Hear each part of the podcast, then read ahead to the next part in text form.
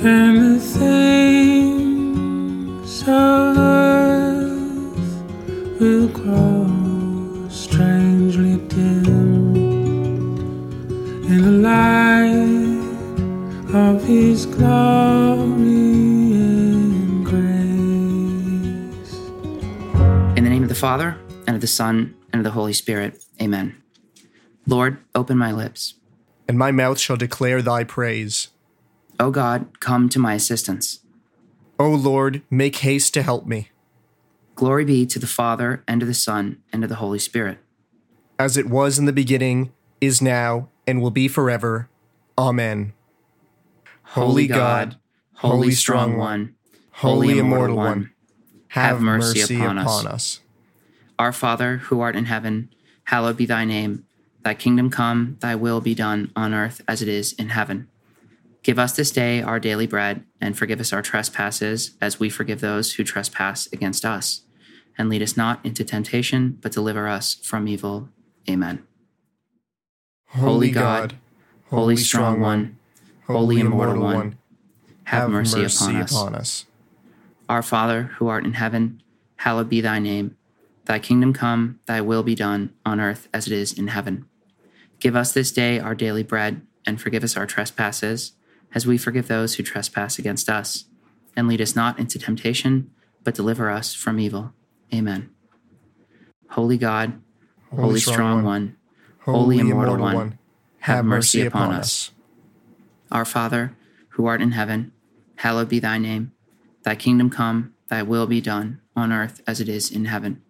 Give us this day our daily bread, and forgive us our trespasses, as we forgive those who trespass against us. And lead us not into temptation, but deliver us from evil. Amen. To thee, O blessed Trinity, be praise and honor and thanksgiving forever and ever. Holy, holy, holy Lord God of hosts, heaven and earth are filled with thy glory. Glory be to the Father, and to the Son, and to the Holy Spirit. as it was in the beginning, is now, and will be forever. Amen. To thee, O blessed Trinity, be praise and honor and thanksgiving forever and ever. Holy, holy, holy Lord, God of hosts, heaven and earth are filled with thy glory. Glory be to the Father, and to the Son, and to the Holy Spirit. As it was in the beginning, is now, and will be forever. Amen. To thee, O blessed Trinity, be praise and honor and thanksgiving forever and ever.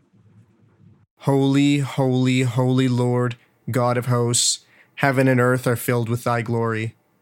Glory be to the Father, and to the Son, and to the Holy Spirit. As it was in the beginning, is now, and will be forever.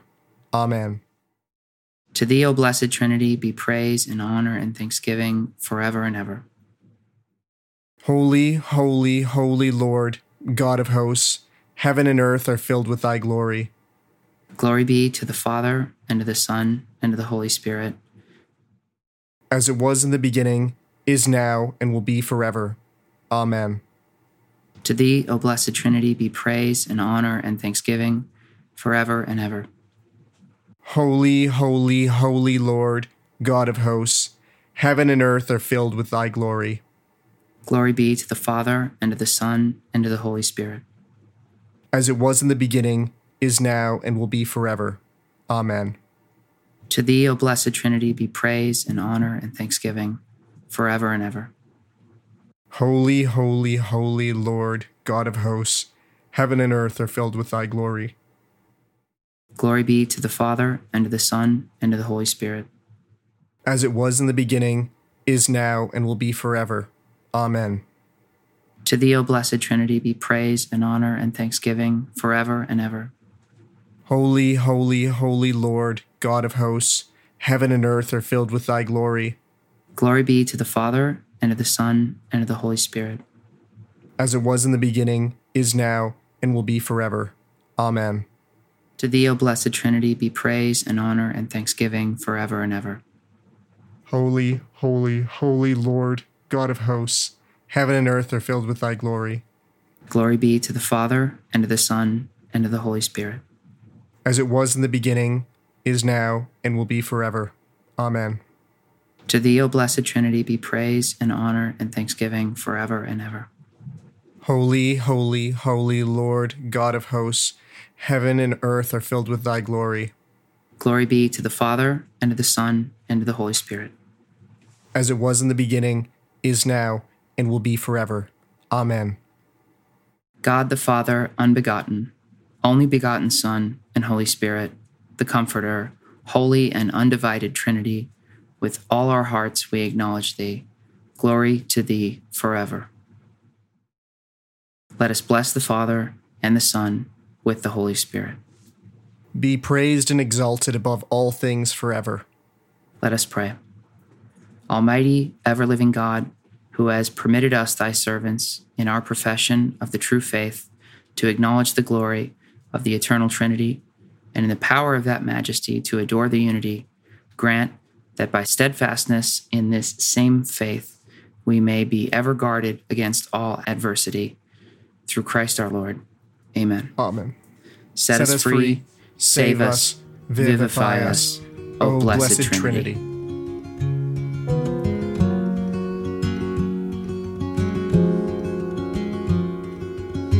Welcome, everybody, to another episode of Trans Regret Snoopy Presents the Bible. What you just heard was a prayer called the Angelic Trisagion. Uh, it's a prayer acknowledging the uh, glory and the majesty of the triune God and the Trinity and its power. I have my friend Isaac with me again. Uh, Isaac Housecat, thank you for joining me again. Happy to be here. Uh, you, you're coming on the show now for a, a, a, second time proper, and as a result, we had to say a prayer together. It was it's a prerequisite, I'm afraid. Yeah, no problem. I think this is my first time actually doing a uh, non-Jewish prayer, like not one that was in in Hebrew, and um, I don't know, pretty good, pretty good, all things considered. You know. I did get a um, a Protestant to pray the Rosary with me too, so you know it's it's it's about bringing people out of their comfort zone and Yeah. into into my comfort zone. Well, one of these days I'll get you uh, singing some some Semitic hymns. How about that? I would these days. absolutely love that. Yeah. If I can- if I can remember any. Well, today um, we're going to talk about Matthew three, and hopefully we're going to get into a bit of Matthew four. I don't know how long we're going to dwell on each particular section, but um, you are um, rapidly approaching the New Testament on your show Bible Buddies, isn't that right? Yeah, that's correct. So, I mean, I've been going through, yeah, uh, all, all the books of the Bible in order, cover to cover. One of the weird, weirder ways to do it, but anyway. So, I've yeah, basically finished the Old Testament at this point, and uh, soon I'm going to find out all about Jesus, find out what he's about. And you've you've had tickles of Jesus throughout the the later prophets, right? You've uh, you've seen little instances. Yeah, he's he's been teased. There's been a bit of foreshadowing, which I didn't even realize was uh, foreshadowing until uh, you know you start reading through Matthew and the other other Gospels, I guess. Uh, and and suddenly it, whoa, they they have the footnotes and they bring out the footnotes and they say actually this is uh you know or actually Jesus will quote it and he'll say oh I'm doing basically what the prophet Isaiah said. And you go back and sure enough it did say that. So Well, from what I understand, um, to give a little context, the the Gospel of Matthew was actually written particularly for a Jewish audience, so it makes sense that they're using this uh, these texts that people would have been familiar with at the time as a way of backing up the story. Not that all the Gospels don't use, uh, you know, Old Testament scripture in some way or another, but in particular in the establishing of Jesus as as the Christ, as the Messiah, and the establishing of his ministry, they they look back a lot on Old Testament prophets and saying, "Well, he said this, and he said this, and he said this, and guess what? It's happening, pal." Yeah. And there's, I mean, I think it's interesting. So, I mean, I, I had to look this up because I was like, oh, wait, hold on. What's the, you know, basic history uh, here, everything surrounding this? Um, so, this takes place in like the Second Temple period, right? That's when, you know, the time of Jesus. But uh, when the Old Testament kind of leaves off, it's Ezra and Nehemiah. And the Second Temple has just been rebuilt. There's really nothing that takes, you know, that's uh, Old Testament stuff that's included there that happens uh, in between, right? Uh, and I thought that was like a relatively short period of time. Turns out it's not. It's like four or five hundred years or more. You know, like yeah, Second it's known as the great the great silence, I guess, amongst the sort of this um, this moment where God. It wasn't that God wasn't moving, and it wasn't that God wasn't like acting in certain things, but there wasn't really a major prophet that was speaking God's word like so many uh, had previously. And so I guess it kind of makes sense that like it's the the quiet before the storm that like Yeah. they were due for something really big. There were a lot of prophets roaming around at this time saying, "I I'm I'm speaking, you know, I'm speaking God's word, or I'm you know, I, you should follow me. I'm the one that I'm the prophet. I'm the one that you need to listen to." But um, we're gonna we're gonna learn a little bit more about John the Baptist today.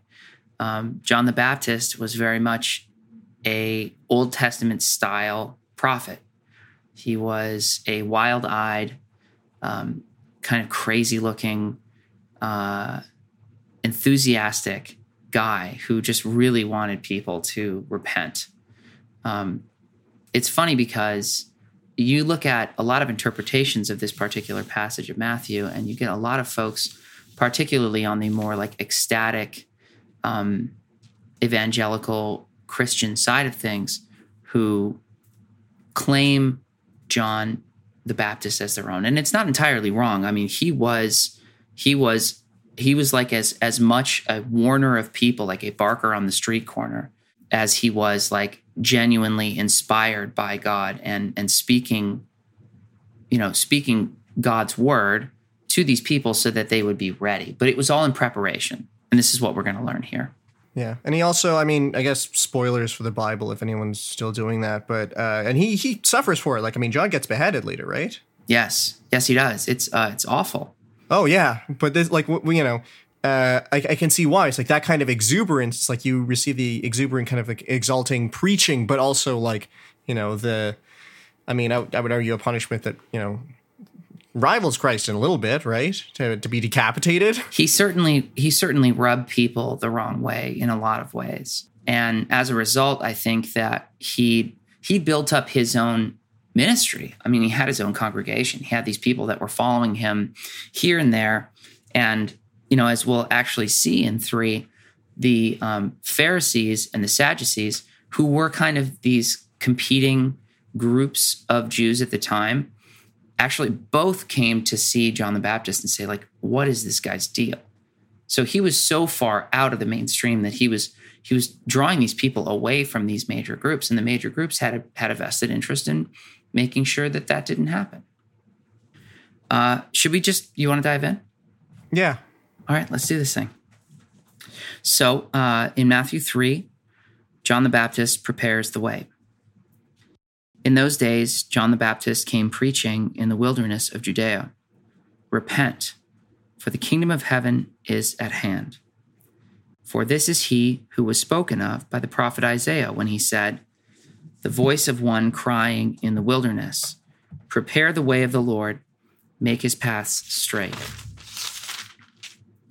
Now, John wore a garment of camel's hair and a leather belt around his waist, and his food was locusts and wild honey. Then Jerusalem and all Judea and all the region about the Jordan were going out to him, and they were baptized by him in the river Jordan, confessing their sins. So John was acting as like um acting as as like a medium for God, right? To to allow people to confess their sins and then baptizing them in that confession so that they could be cleansed. He wasn't saying that he was forgiving their sins, though, was he? Yeah, I mean, I guess that's you know the domain of of God Himself, right? Like He couldn't uh, claim to to really do that. I mean, it's it's actually interesting because I don't know what kind of sect or branch of Judaism or what exactly uh, John was uh, preaching at the time, because like the notion of like Jewish baptism is something that is completely new to me. Because I mean, I guess at the you know time Christians weren't really a thing because Christ was you know just, just was born. He was just, Just around. thoroughly pre-Christ, yeah. Yeah, so uh, the notion is like they that baptism means like it would, it predates him, and to me that's like uh, I've never heard of that. I just I had no clue that that was that was a thing, and also I never really I mean before this like Pharisees and Sadducees like you know it only ever comes up in like the Christian context.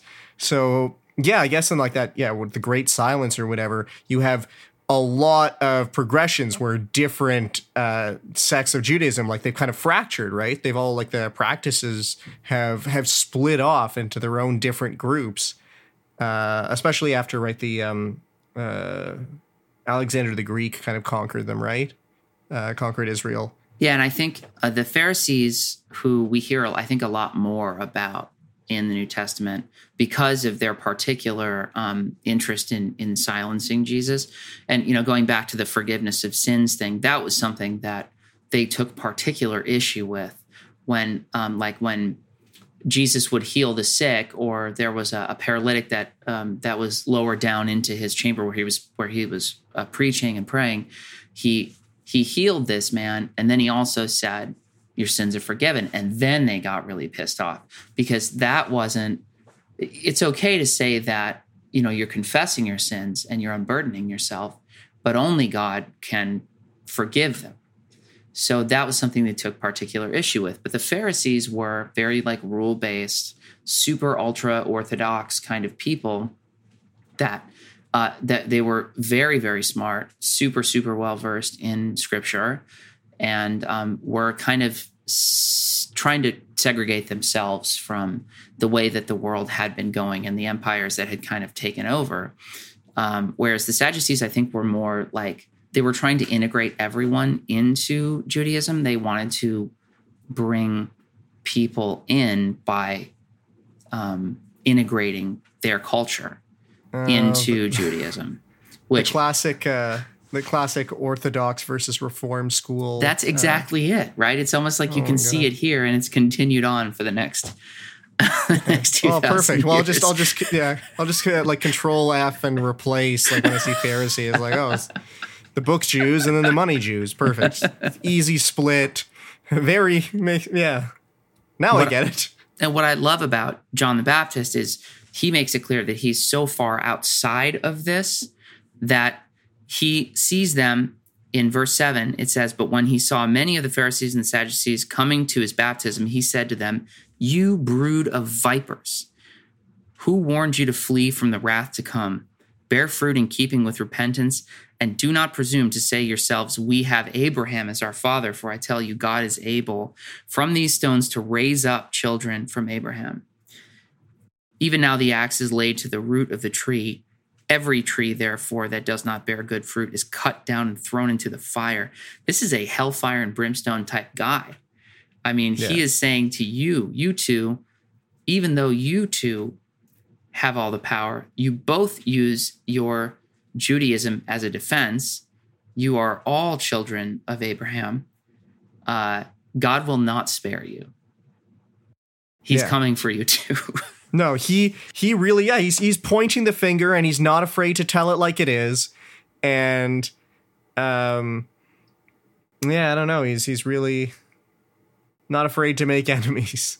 you got you got to love a guy that just is so so uninterested in pleasing any of the the powerful people at the time that I mean, look, he he ate bugs. He was a bug eater.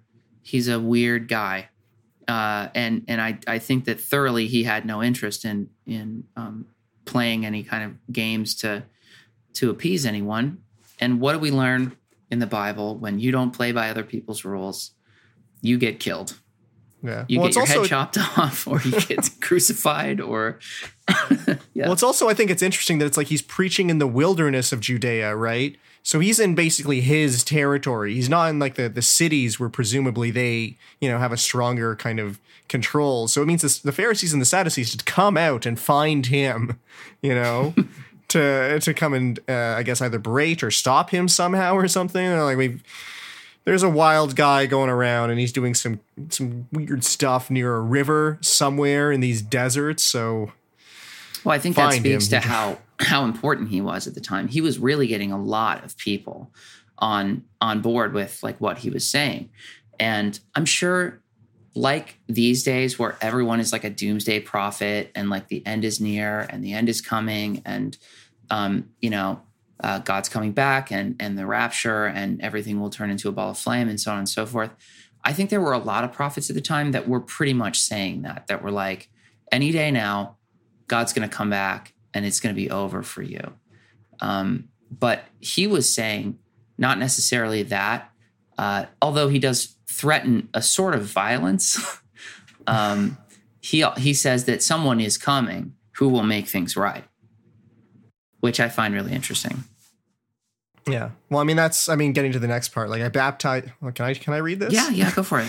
I baptize you with water for repentance, but after me comes one who is more powerful than I, whose sandals I am not worthy to carry. He will baptize you with Holy Spirit and fire. His winnowing fork is in his hand, and he will clear his threshing floor, gathering his wheat into the barn and burning up the chaff with unquenchable fire. So, they basically, yeah, you're screwed. You, you Pharisees, Sadducees, uh, you know, pick a god and pray to it. You will, you will perish. In a way, it's odd to me because he kind of got it wrong, didn't he? Um, like he he might have been overstating the degree to which Jesus was coming to smite people. Um, certainly, he was there to expose the um, the the false from the true, and he was there to like to try to to to try to plant good seeds and to create trees that would bear good fruit. And and I suppose in in that way he would be burning the chaff, that he would be um, chopping down the trees that weren't bearing good fruit. But ultimately, like Jesus's message was to expand and open God's kingdom to people to like welcome people into the family of God, where the this the groups like Pharisees and Sadducees who had been uh, had a vested interest in kind of like maintaining this is our order, this is the way that we do things. You can come into Judaism and we'll integrate your culture into Judaism, but it's still Judaism. Uh, and Jesus is like coming more to just like rewrite the whole thing and just say, look, we're going to keep the old rules. Don't get me wrong, but we're also going to create some new ones uh, we're going to do some new, some very new and exciting things. Yeah. I mean, like that's so I'm immediately, you know, when I read things like that, I, I kind of take the Bible or have been reading it as kind of like your uh, uh, standard, like high school English class kind of like, but what does he really mean? You know, like uh, to me, the, the, baptism is not literal. Like nothing's ever literal in the Bible, which I guess makes sense because Jesus speaks entirely in parables. But uh, with you know John, even is like baptize you with Holy Spirit. He means like by you he means like you as a as a group, like a Pharisees, not as individuals, but as like your way of life, like your um uh, like notion of like oh like this is the the good way to live right? Like what other alternative is there? We're the holiest ones here right? And it's like yeah them being exposed is in a way kind of like burning them up and destroying them right? Like you um if you have like the, the the Pharisees, for example, right, and then you know Christ shows them way and they abandon their ways, hypothetically, then that would be the destruction of the Pharisees, right? There wouldn't be anyone uh, following those those rules or being within that kind of sect. They would all be christians then. They'd be followers of christ. And if that were to happen they would be destroyed without them having been killed or died in a, a literal fire. Yeah yeah exactly. So this isn't a uh, this isn't like a threatening of physical violence necessarily but saying that literally like if we're going to picture the existing power structures or the existing church as it is as flawed as it is at the time as like a tree, like Jesus is coming to chop down the tree. Yeah. Um, and I mean, and yeah. yeah, I mean, he he only wants the good the good trees to to bear the good fruit. Yeah, and that's that's a thing that comes up as well. I mean, I don't not maybe so this this chapter, but later on with uh, Jesus talking about uh, how he really is like preaching to kind of um, or he, he draws a lot of comparisons to like Sodom and Gomorrah or like the Benjaminites or whatever, where it's like, uh, or I think even like the first temple or something, where it's like, oh, it's like the wicked cities, but like there are good people among them, and then you know just, you have to um, like the, the the good must be spared, but also like the wicked must be cleansed, and that's just the way kind of like we'll sort out, and it's kind of uh, thinking about thinking about that or calling back to that, I guess. It's the kind of concept of renewal, you know. Yeah, and in a way, I think a lot of people were expecting the Messiah, the Christ, to be someone who would like come with a big sword and um, like destroy the enemies, and um, and that wasn't really Jesus's vibe. You know, he didn't really have any interest in literally slaying anyone. He just wanted to to make things right, um, eh, or at least let people know that things could be right, even if you know in his time here, all he could do was open people's eyes and and open the door. You know, let the door open to the kingdom and the family, and say, well, here now it's up to you guys to to figure this out on your own. Um, the baptism of Jesus comes next, but I want to f- sort of go back to just really, really quickly, and I'm I'm jumping between Bibles here because I want uh, to be faster than I am in flipping through the ESV. So in the NIV, the the verse they refer to at uh, three three about halfway through, uh, the voice of one crying in the wilderness is Isaiah uh, 40, chapter 40, verse 3. And it says in Isaiah chapter 40, it says, Comfort, comfort my people, says your God. Speak tenderly to Jerusalem and proclaim to her that her hard service has been completed and that her sin has been paid for and that she has received from the Lord's hand double for all her sins a voice of one calling, and this is a this is the voice. This is like setting up a a dialogue. A voice of one calling, in the wilderness, prepare the way for the Lord. Make straight in the desert a highway for our God. And this is the NIV taking some liberties. Every valley shall raise, shall be raised up, every mountain and hill shall be made low. The rough ground shall become level, the rugged places a plain, and the glory of the Lord will be revealed, and all people will see it together, for the mouth of the Lord has spoken. So again, we're seeing this. We're going to unsettle everything. We're going to upend everything, and this is what John the Baptist was doing. Yeah. And it's it's funny because like in in a way that kind of like the the notion of baptism, right? Uh, mirrors that of, or I'm just like it kind of uh, calls to mind like the flood, right? Like the the flood with Noah. So it's like oh, it's like the, the same kind of uh, procedure. It's like yeah, wipe away the sin, and then uh, everything is cleansed and you know it's cleansed in water and it's cleansed in fire. So it's funny that he has this message going on while like in the background it's also like people being being dunked. Uh, I heard one person refer to baptism as um, if you're put underwater, it's like a symbolic death. Is uh, you're dying with Christ and being reborn in Christ, um, which I thought is really interesting. Um, maybe not biblical necessarily, but like an interesting image to me.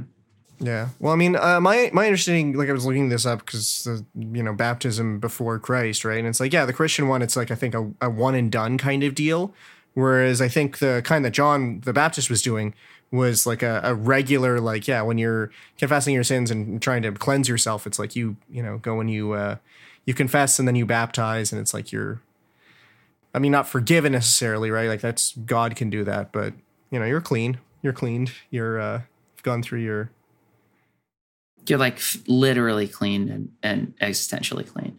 yeah. So I feel like there's a jump between 12 and 13 where this isn't necessarily like John the Baptist is giving the speech and then just then Jesus pops up. I think it's to say that, like, here's the sort of message that John was preaching. And um, we learn in the other Gospels that John is the cousin of Jesus um, and that they actually met when when Mary was pregnant and John the Baptist's mother, I think it was Elizabeth, was pregnant. Um, they met each other and uh, leaped for joy at how excited they were to know each other in the womb, which sounds very painful. Oh my god. Um, That's it- awful. So- it all no, it's just I mean from a narrative point of view, it's it's like and they were friends as babies. I I I'm gonna I'm gonna play fast and loose with what I you know like I, I don't want to do this necessarily with the, with the Bible like oh, I'll just pick and choose what I believe in. But I am I'm going to consciously not I'm going to choose not to believe that they were friends in, as in the womb friends in the womb. Well, they, they met each they- other babies the uh they they were like spiritually connected but there's no evidence i don't think in any of the gospels that they actually knew each other as children or had any had any experiences together as children Yeah. just we're that all, there was we're this all bound one- yeah well, yeah, we're all bound by some kind of fate, right? And you can say like, oh, Jesus is saying like, surely you're all my brothers and sisters and mothers and stuff, right? Like that, I'll I'll believe. But like the notion that they're like especially, I don't know. Like I like the idea that they were just like good friends. Well, how else would how else would John the Baptist, having never met Jesus before Jesus comes up to get baptized, how else would he know when Jesus comes up, like, oh shit, like here we go. Like, This Oh. is the guy, right? Uh, let me read this because this is this will give us some context. At verse thirteen, it says, "Then Jesus came from Galilee to jo- uh, to the Jordan to uh, to John to be baptized by him. John would have prevented him, saying, "I need to be baptized by you, and do you come to me?" But Jesus answered him, "Let it be so now, for thus it is fitting for us to fulfill all righteousness." Then he consented, and when Jesus was baptized, immediately he went up from the water, and behold, the heavens were opened to him. And he saw the Spirit of God descending like a dove and coming to rest on him. And behold, a voice from heaven said, This is my beloved Son, with whom I am well pleased. So John saw Jesus and immediately was like, I don't know that I'm qualified for this. Like, I think maybe. Maybe you should be the one that's doing the baptizing. Yeah. I mean, maybe if Jesus was glowing at the time and had a halo, that might have. I don't know that he did. I mean, you know, yeah, most of these people were very dirty. They they were just wandering around. And Jesus, as we learned in four, which we probably won't get to, but maybe we can come back to it a little bit in your Oh, we're supposed to- episode. yeah. but um, but Jesus was just, I mean, by all appearances, at this time, he was just a human. Before he got dipped in the water, no one had any idea this that the sky would open up um, and God would speak. I mean, obviously there were there were people that knew of Mary and that Mary maintained that she had been a virgin and that she was um, that she was uh, pregnant via the Holy Spirit and that she had never, you know, she was she gave birth to this child without ever having had sex, then like that I'm sure was in some way knowledge to some people, but I don't think anybody really knew that like this guy was going to come up and then the sky would open up. Well, even then, it's possible that people didn't know that because they had to flee a couple times. Like I think, uh, and, and like they moved around a bunch. Like they had to flee to Egypt, like right after Jesus was born, or even before. No, just after. And then uh, they stayed there for a while, and then they came back to Nazareth, and then he lived there for a, a while, and then left and went somewhere else. Like they they moved around a bit. So. I mean, maybe word got around. I just I like to think that it's like a more reasonable explanation than you know they met as babies and John being like, "Oh, I remember you." uh, uh, yeah, I mean, maybe he knew of of Jesus. I mean, it wasn't like babies though. Like literally, it was like they were both in the womb at the time. And but this is like one of those things in that particular passage.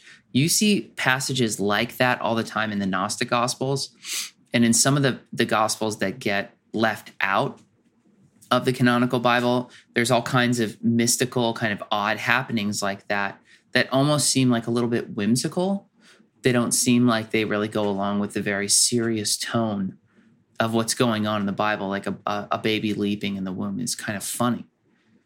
Um, but it is it is like this odd. Okay, so it's not in Matthew, and maybe there's a reason why it's not in Matthew that that they were somehow linked before they met up here in the Jordan.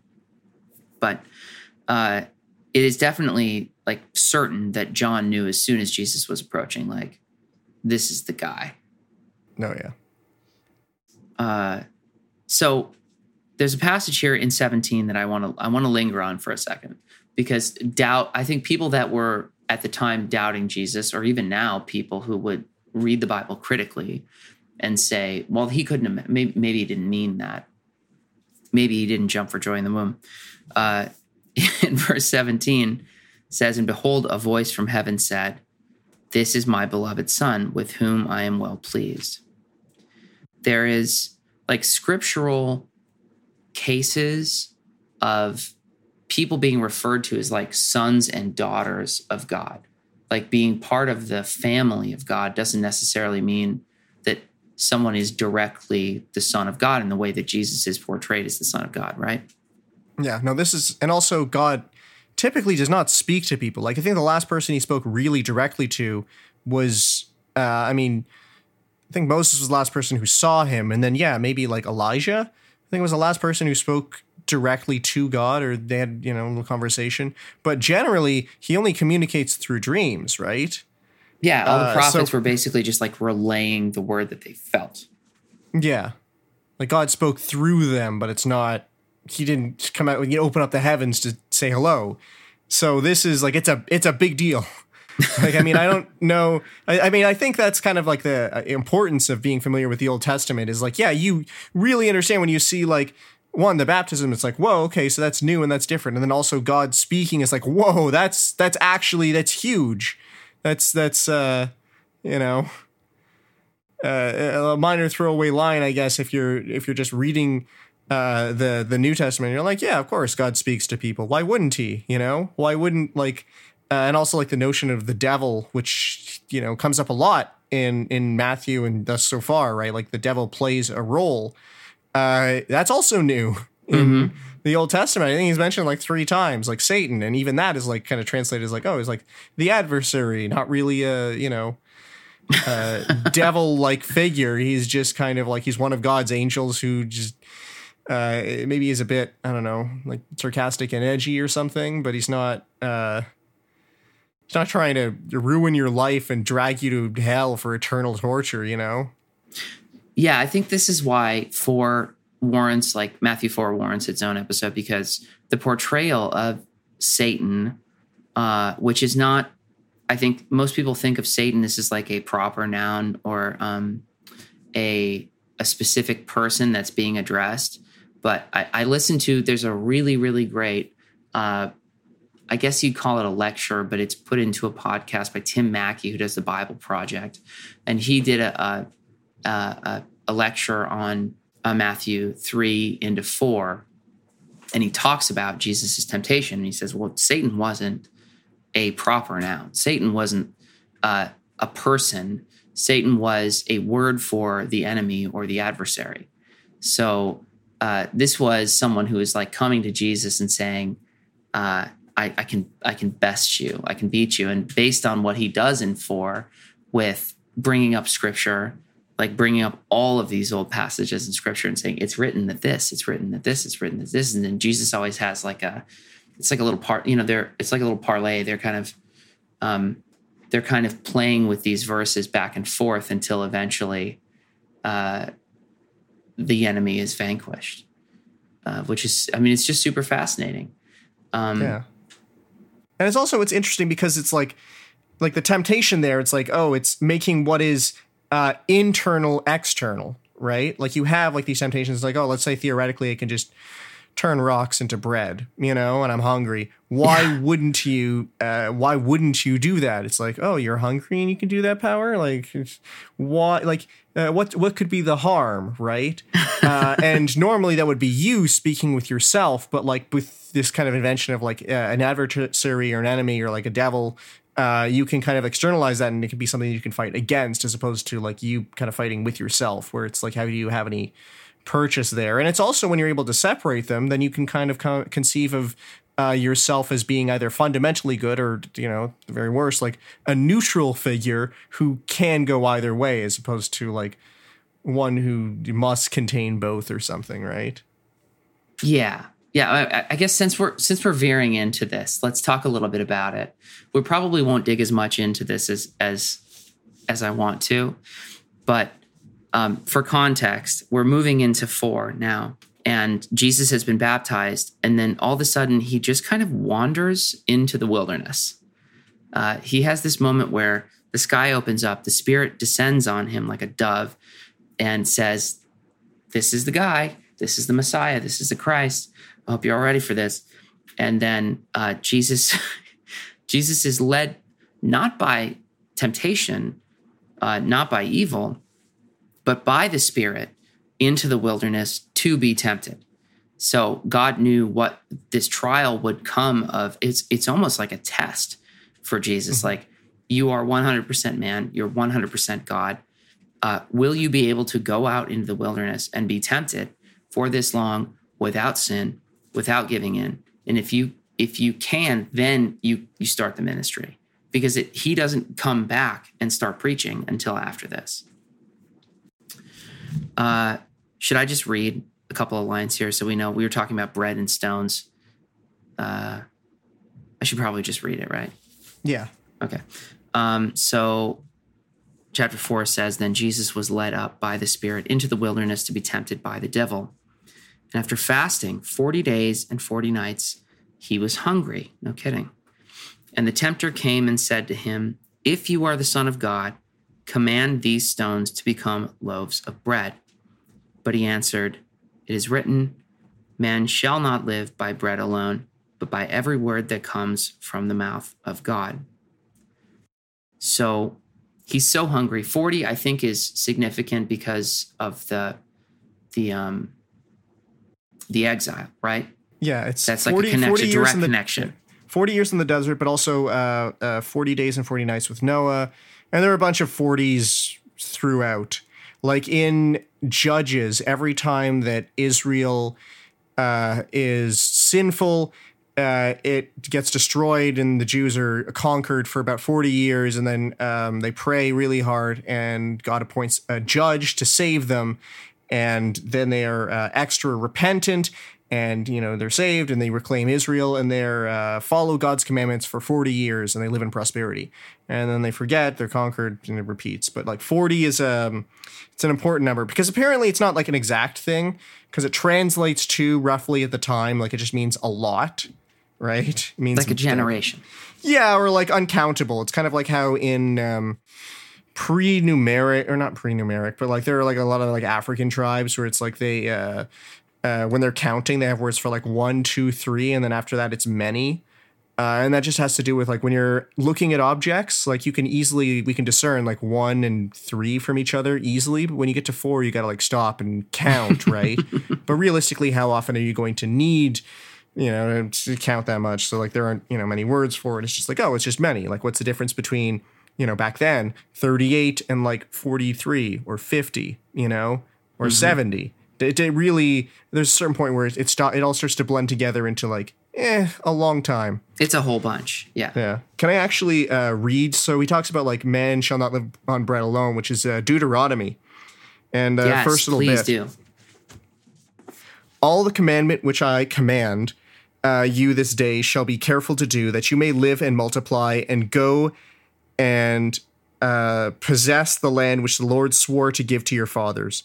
And you shall remember all the way which the Lord your God has led you these 40 years in the wilderness, that he might humble you, testing you to know what was in your heart, whether or not you would keep the commandments or not, and humbled you and let you hunger and fed you with manna, which you did not know, nor did your fathers know, that he might make you know that man does not live by bread alone, but that man lives by everything that proceeds out of the mouth of the Lord. Uh, So for we have Jesus like bringing up scripture first, Yeah. right? And then we have uh, a very weird kind of like um, cinematic style where switching scenes real quick. Uh, verse five, it says, "The devil took him to the holy city and set him on the pinnacle of the temple, and said to him, If you are the Son of God, throw yourself down, for it is written." He will command his angels concerning you, and on their hands they will bear you up, lest you strike your foot against a stone. He's referring here to uh, Psalms 91, 11, and 12. So uh, the enemy hears Jesus referring to scripture and goes, All right, well, we can do this. We can play it this way. Like, if you are this, then how about this verse? Why can't you save yourself if you throw yourself off the top of a temple? Yeah, and it's also anyone who debates that uh, Jesus isn't a Jew. It's like here he is playing, uh, he's playing lawyer games with the devil, you know, and one of the most Jewish things that anyone man could possibly do. It's uh, I mean, he did love rules. He made up all kinds of new rules too. I mean, he he he didn't just um, recite the rules and and the scriptures that had already been in place, but he he made them actually more specific and more difficult to follow.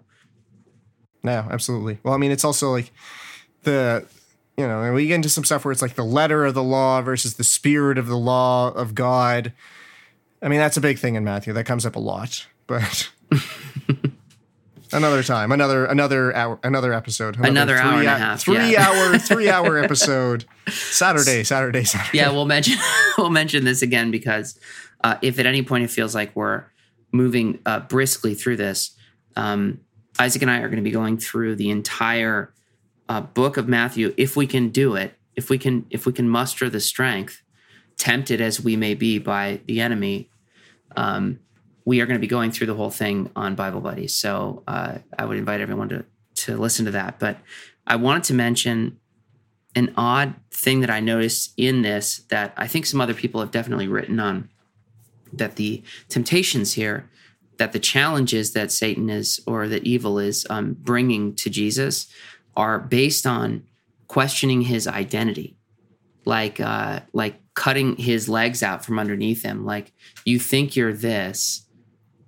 well then how about this? So he's not just um, he's not just trying to tempt him with average, everyday sin. Uh, he's not just putting lustful things in front of him or, um, you know, tempting him to be, um, to be uh, violent or to be, you know, wrathful or jealous or whatever. He's, um, he's questioning, he's making Jesus question himself, which is like the, I think the the best way to challenge Jesus, right? Because at this point, he hadn't established his ministry. He hadn't he hadn't brought together all of these apostles and these followers and people who were just laying at his feet, listening to him, listening to him preach. Because he he obviously had a very uh, like strong command for words and for scripture, and he was a very compelling speaker. Um, he had to be he had to reinforce his his identity and his mission within himself in order to gain the confidence to go out and do what he wound up doing. Yeah.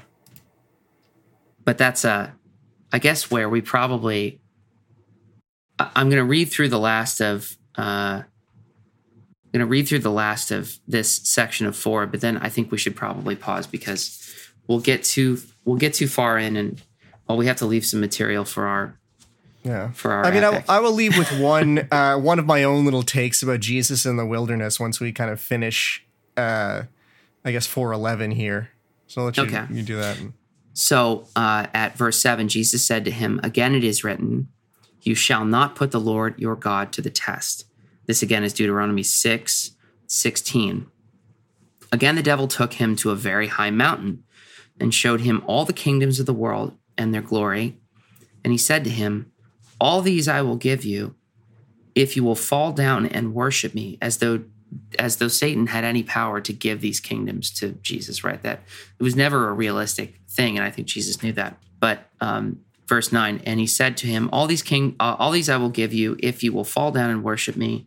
And then Jesus said to him, "Be gone, Satan, for it is written, You shall worship the Lord your God, and Him only shall you serve." Then the devil left him, and behold, angels came and were ministering to him. So he uh, he beat the level, right? Yeah. He beat the final was- boss of this level. Yeah, he was teased. He was teased in the wilderness by Satan for a bit. I mean, anyone I think that witnessed the things that like Satan was putting forth to Jesus, any normal person would have been like, "Oh, I can do this. Uh, I can have all of the kingdoms. Yeah, yeah, bro, let's do it."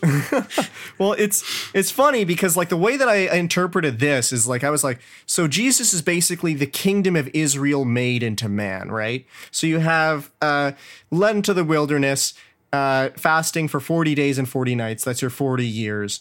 Uh, the tempter, if you're the son of God, tell these stones to become bread, which is a thing that I granted the people of Israel did do. They were like, "Oh God, you led us into the desert. Why?" Uh, just like the Spirit led the people of Israel out of Egypt, right? Exodus. Uh what like we we need food we're hungry. And you know god says like he's pissed at them. He's like do you think i would lead you out there and do all this work just to kill you in the desert and let you starve? Uh, and he does give them the manna and eventually he splits uh, a rock open and also gives them water. Uh, but like how how it's supposed to be played out is like man shall not live on bread alone. It's like you know through the mouth of God. By just obeying God, He will take care of you. Don't ask Him for things, which leads to the second point. If you're, you know, um, if you are the son of God, or if you are like the chosen people, if you're chosen of of God, if you're Israel, right? Don't put your Lord to the test. He hates that. uh, you're, you're like Exodus, Deuteronomy, Leviticus, every time they ask him for things or ask him like, "Oh God, we you know no longer believe in you," or like, "Ah, you know, like." I, I love the idea of following you. It's just like I want to I want a little bit more. I want something like give me something to wet my whistle here. I want to get my beak wet a bit. Uh, show me a miracle. show me like a big flashing light or you know a raver light show or like make some water come out from the rocks or like slay these enemies for me. And every time that uh, people ask him for that, like God has killed people for asking him to do that. Like in numbers, I think that happens like five or six times where priests will, you know, be like, uh, uh, "Don't listen to Moses. Here, we're going to ask God for something, and if God doesn't provide, then we'll uh, take all of our people who we've convinced to leave." And then God basically just uh, makes the earth open up, and then it eats the the you know uh, rebellious priests, and then they continue on their way. But yeah, so don't uh, don't test him because that's also not the definition of faith, right? And then finally, you have uh, the third thing, which is uh, high mountain, all the kingdoms of the world in their splendor, uh, bow down and worship me. That's the other thing that God really, really does not like. So remember how I mentioned in like Judges or you know like the Benjaminites or whatever. Whenever uh, God punishes the kingdom of Israel or Israel and Judea, it's because they started worshiping Baal or Ishtar or like Mephisto or any of the other gods of the Canaanites and like intermarrying and stuff. It's when they start. Um, thinking like, oh yeah, like I could just take all this for granted. Like I can have God's blessings and all of this, or I could just have, you know, so long as we uh, submit to, I don't know, the rule of the king that's ruling over us, right? Uh, let's say you're conquered by uh, the Babylonians, the Assyrians, we'll just worship their gods, and like you know, we get to be a part of their kingdom, their glorious kingdom. And of course, that's you know, God hates that too, and he, the people are always punished for it. Like I mean, that's. uh it comes up like I, I know it comes up in the book of Esther where like a big thing is like the um guess Esther's uncle or whatever it refuses to bow down. Or actually, I think Daniel is another one where it happens. Where it's like, oh, just bow down to me. If you don't bow down to me, I'll kill you because I'm the king.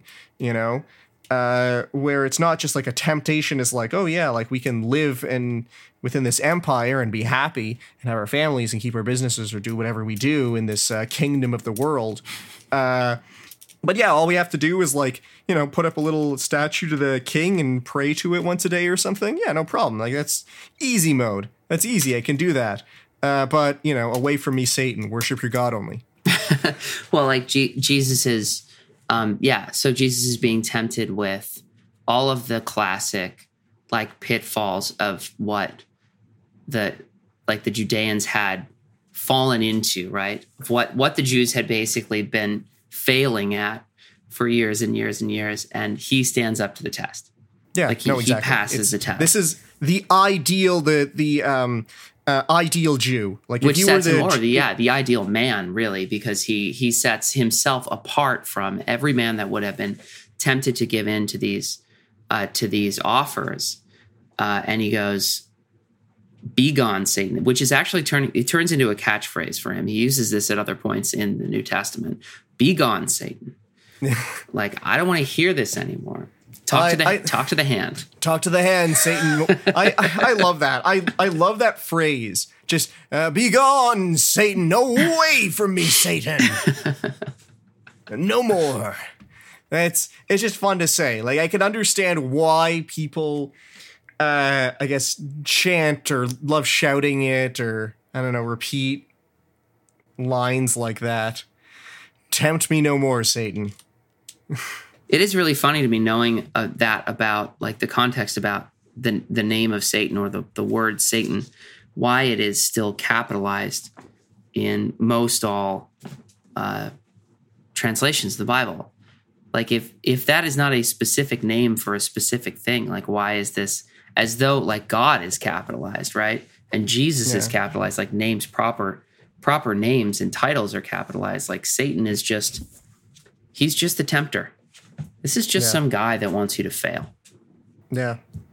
I mean, it's really it's just you. It's just the voice inside of you that you know wants to take like the easy path, wants to take the wide gate, wants to you know kick your feet up, And uh, yeah, we you know we love succumbing to that, don't we? Well, yeah, and I think maybe that's like the root of some of the identity identity kind of based attacks is that like we we know who we are as human beings. We're flawed. We give in.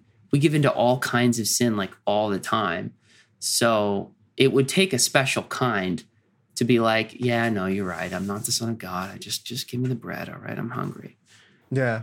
No, and, and this is exactly it's like what if, you know, you you really were perfect and you managed to to do everything. This is what you would be. You would be the guy who uh, rejects Satan, says, "Wait for me, Satan," and then uh, turns, you know, uh, one bread into many breads and one fish into many fishes and walks on water. Like you would be that guy. That's who you, what you would become. You know, it's who you could be. Man, there's so many miracles that we're going to talk about when we when we go over Matthew. There's yeah. so many. It's it's really astounding. Actually, he crams in more miracles than yeah than, than pretty much anyone. I mean, uh, Jesus is the man. Man, he uh, he rocks. Yeah. no, it's.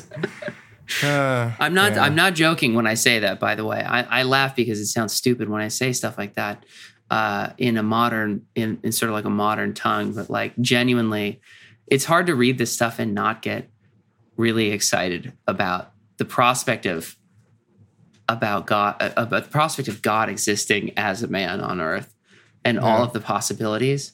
And I don't think Jesus disappoints. I think that he, I think he comes through. There are points where he could have like shot laser beams out of his eyes and probably done all kinds of like weird magic tricks and stuff. But ultimately, like he really he follows through with the power that he's been given.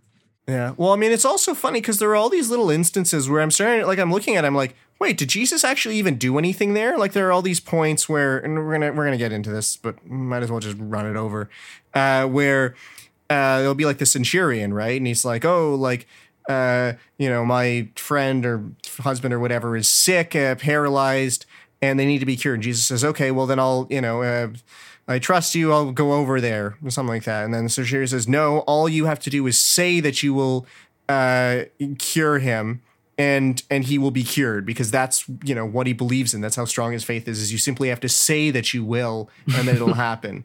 Like there are all these instances where it'll be like, oh, like you know, you, you don't. Jesus doesn't even have to touch me. Just the knowledge that he could touch me is is enough to cure people, right? Because that's what they believe in it's like a kind of ye of little faith thing like with uh, Jesus on the water, and I think I can't remember it it's Peter or something. Yeah, wants to come out in the water, mm-hmm. and uh, he thinks he's gonna fall, and he sure enough he does. Right, he makes it happen. If only you believed. If you truly did believe, you'd be able to walk on water. You'd be able to do it. You know? Yeah, but then Jesus like is on the water, and he like pulls Peter up like back out of the. so he's drowned. Yeah. So it's not that there's not a miracle happening there. Although, no, yeah, I mean, there, there is a miracle. Was well, because my understanding is it's just it's it's uh, a kind of representation of like um, not like oh you could be you know son of God, but just like this is uh, if your faith in God is strong enough, really.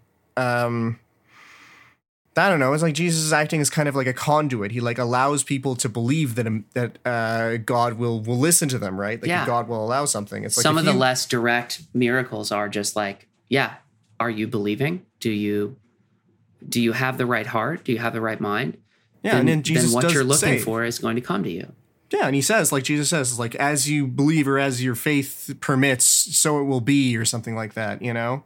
Like I, I, he's been paraphrasing, but that's like generally the gist of it. Is like, yeah, if you, uh, if your faith is strong enough, man, that's you can.